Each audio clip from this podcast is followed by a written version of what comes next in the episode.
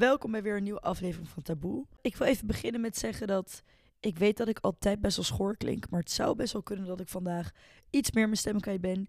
Ik was namelijk net met de vriendinnen bij de Marathon van Amsterdam, omdat een aantal vriendinnen van mij dat gingen doen. En ik heb eh, helemaal lopen juichen, dus vandaar dat mijn stem iets meer weg is. Maar genoeg om nog te kunnen praten. dus gelukkig uh, komen we deze aflevering wel door. Vandaag gaan we het hebben over hechtingstijden en liefdestalen. Ook wel attachment styles en love languages. Ik vind het best wel bizar hoeveel beter dit klinkt in het Engels dan in het Nederlands. Maar goed. Ja, iedereen die er nog nooit van heeft gehoord, uh, zit duidelijk op een compleet andere For You-page op TikTok dan ik. Of is geen censuur. Maar even serieus. Ik, um, ja, ik ben hier achter gekomen eigenlijk door TikTok. En ik ben het, ja, dat klinkt misschien heel suf om te zeggen, maar ja, dat is de eerste keer dat ik het heb gezien. En ik ben het later wat verder uit gaan zoeken.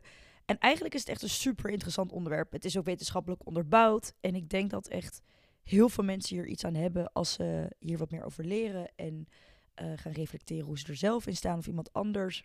Het zijn eigenlijk ja, een soort van een uitleg hoe jij in elkaar kan zitten binnen jouw interpersoonlijke relaties. Dus dat kan zijn dat je een relatie hebt met een vriend of met een vriendin, maar het kan ook een vriendschappelijke relatie zijn of met je familie. En het is misschien niet helemaal taboe om het hierover te hebben, maar wat ik al zeg, het zijn wel theorieën waarin je kan verdiepen om jezelf beter te leren kennen en je interpersoonlijke relatie te verbeteren.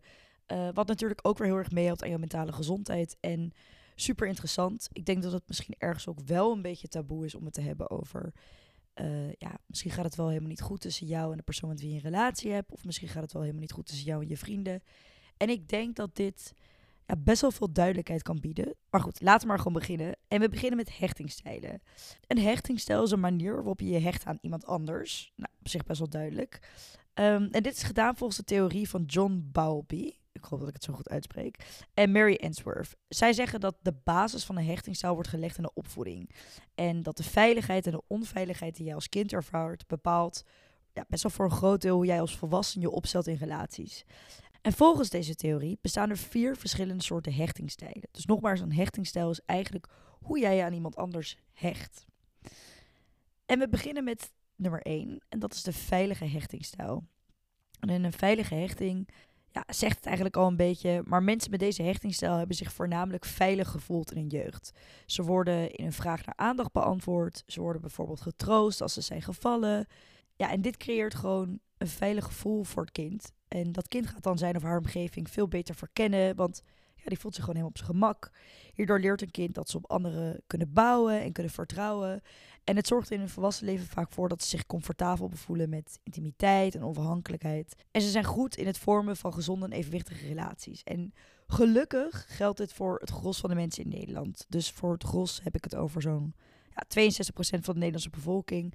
Die komen gewoon uit een hele veilige omgeving in hun um, jeugd. Die hebben dus geleerd hoe het is om met mensen om te gaan, om ja, getroost te worden, om eigenlijk in hun emotionele aandacht uh, opgevuld te worden. Wat er voor hun voor zorgt dat ze zich heel comfortabel hier voelen. En zich dus makkelijk aan mensen kunnen hechten, maar wel beide intimiteit en onafhankelijkheid kunnen ervaren. Dit is best een makkelijke hechtingstijl om hiermee om te gaan. En als jij dit hebt of als jouw partner dit hebt, dan ja, klinkt het als best wel iets aangenaams. Maar je hebt helaas ook een angstige hechtingstijl. En in een angstige hechting ontstaat eigenlijk als je ouders, of misschien één daarvan, of verzorgers, inconsequent waren in hoe ze jouw uh, behoefte als kind reageerden. Waardoor er een soort inconsistentie creëerde in de verzorging. Waardoor deze mensen in hun volwassen leven vaak op zoek zijn naar geruststelling en vrees om verlaten te worden. Omdat ze niet de hele tijd soort van die bevestiging hebben gekregen die zij zochten, zijn ze bang dat andere mensen zich ook verlaten.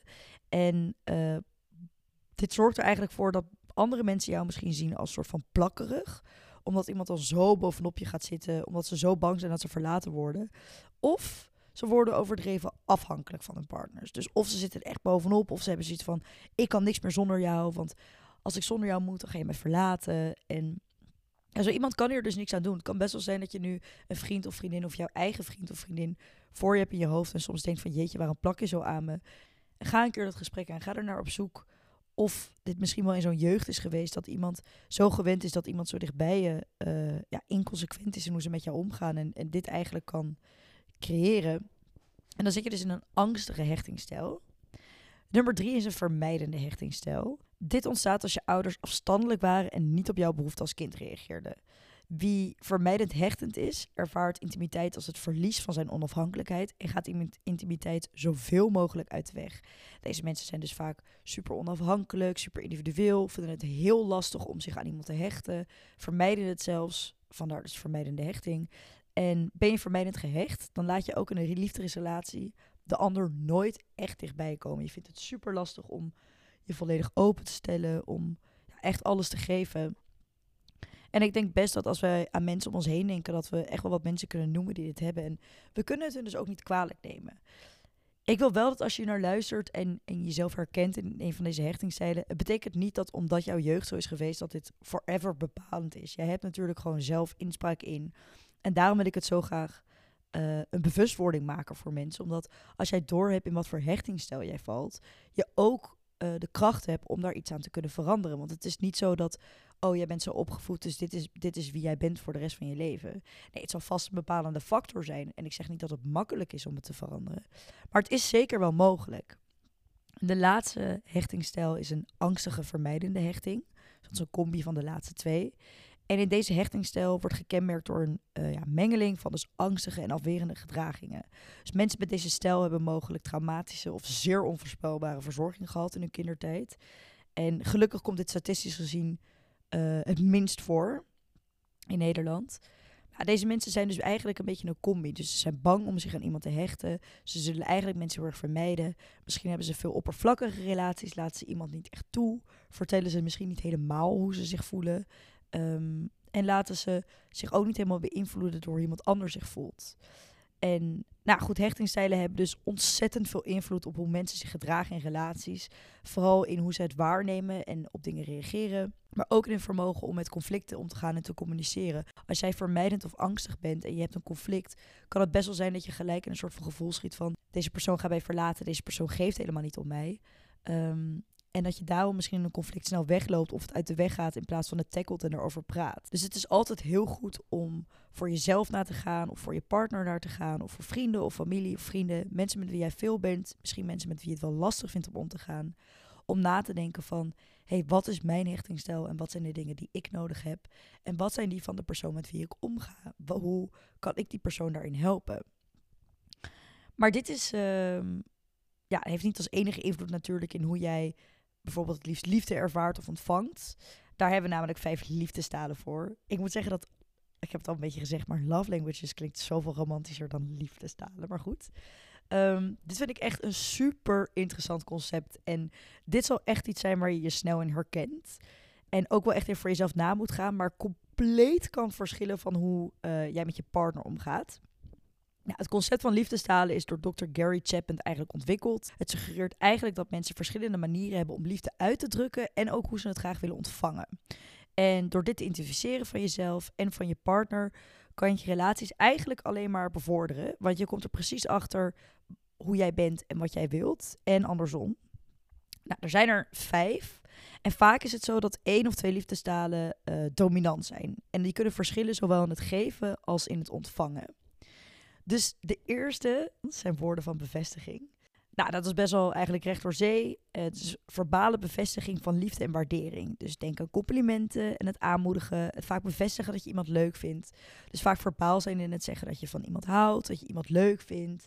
Um, en dit kan dus zijn dat jij dit graag geeft. Dat, dat het jouw manier van liefde geven is. Dat je dus uitlegt, vaak tegen iemand zegt van... oh, ik vind het zo leuk om met je te zijn. Of uh, ik vind dat je er leuk uitziet. Ik vind jou leuk als persoon. Ik ben verliefd op jou. Maar het kan ook best wel zijn dat jij het lastig vindt om dit te vertellen... maar wel heel graag ontvangt. Dat je juist die bevestiging nodig hebt. Misschien juist wel als je een um, ja, vermijdende of angstige hechtingsstijl hebt... kan ik me voorstellen dat het best wel fijn is als iemand tegen jou blijft zeggen van hé, hey, ik ben uh, heel blij dat je bij me bent. Of ik vind het heel fijn om met jou te zijn. Of ik ben heel erg verliefd op jou. Want misschien zorgt dat ervoor dat je je gerustgesteld voelt dat ja, iemand je niet gaat verlaten. Dan heb je als tweede heb je uh, dienstbaarheid. In het Engels acts of service. En um, ja, dat is eigenlijk een geval dat je daden spreken letterlijk luider dan woorden. Dus voor deze mensen is het gewoon zoveel belangrijker dat je iets voor ze doet dan als je iets zegt. Er zijn natuurlijk heel veel mensen die zoiets hebben van, joh, je woorden betekenen helemaal niks voor mij. Je kan prima tegen mij zeggen dat je mij ontzettend leuk vindt, maar het boeit me niet. Ehm, zij voelen zich het meest geliefd wanneer hun partner uh, hen helpt bij taken of op een andere manier hun leven makkelijker maakt. Dus denk bijvoorbeeld aan even tanken voor iemand, even de vuilnis wegzetten, even de keuken opruimen misschien als je druk bent of juist heel anticiperend bent en dingen voor iemand oppakt. Dus als je bijvoorbeeld weet dat jouw partner heel erg druk is, dat je even kleine dingetjes oppakt en, en zo dus eigenlijk voor iemand zorgt omdat je dingen voor iemand doet. En wat ik al zei, het kan zijn dat jij dit zelf doet om jouw liefde te uiten aan iemand. Maar het kan ook zijn dat je dit verwacht. En het is best wel lastig als, als dit jouw verwachting van liefde is en je dit niet uitspreekt en iemand het niet uit zichzelf doet. Dat jij misschien zoiets hebt van jeetje, uh, ik pak deze dingen wel op voor jou en jij doet dat niet voor mij. En dat dat een conflict ontstaat terwijl die persoon zijn liefde misschien heel anders uit. Uh, en jij dit wel terug verwacht. En daarom is het dus super belangrijk om het hierover te hebben. Want ja, voor hetzelfde geld heeft iemand dat helemaal niet door. Doet hij dat niet in zijn bewustzijn en zit dat niet in zijn natuur. Maar op het moment dat jij dat weet van jou, jouw partner, dat hij dat graag ontvangt, dan ja, denk ik dat het best wel natuurlijk is dat je hier meer gaat opletten. En, en dat je dit dus wel gaat doen voor iemand. Dan heb je nummer drie, en dat is cadeaus. En cadeaus is echt compleet anders dan dienstbaarheid. Dienstbaarheid zijn, wat ik zei al, acts of service. Dus letterlijk dingen doen, dingen uitvoeren. Uh, niet zozeer kopen voor iemand, maar echt ja, service leveren aan iemand. En nummer drie, cadeaus, is echt materialistisch. Dus sommige mensen voelen zich het meest geliefd wanneer ze geschenken uh, krijgen die betekenisvol zijn en doordacht. Het hoeft dus niet per se heel groot te zijn of heel duur. Maar zij vinden het krijgen van iets echt het allergrootste wat je kan doen voor iemand. Denk aan een kaartje, denk aan bloemen.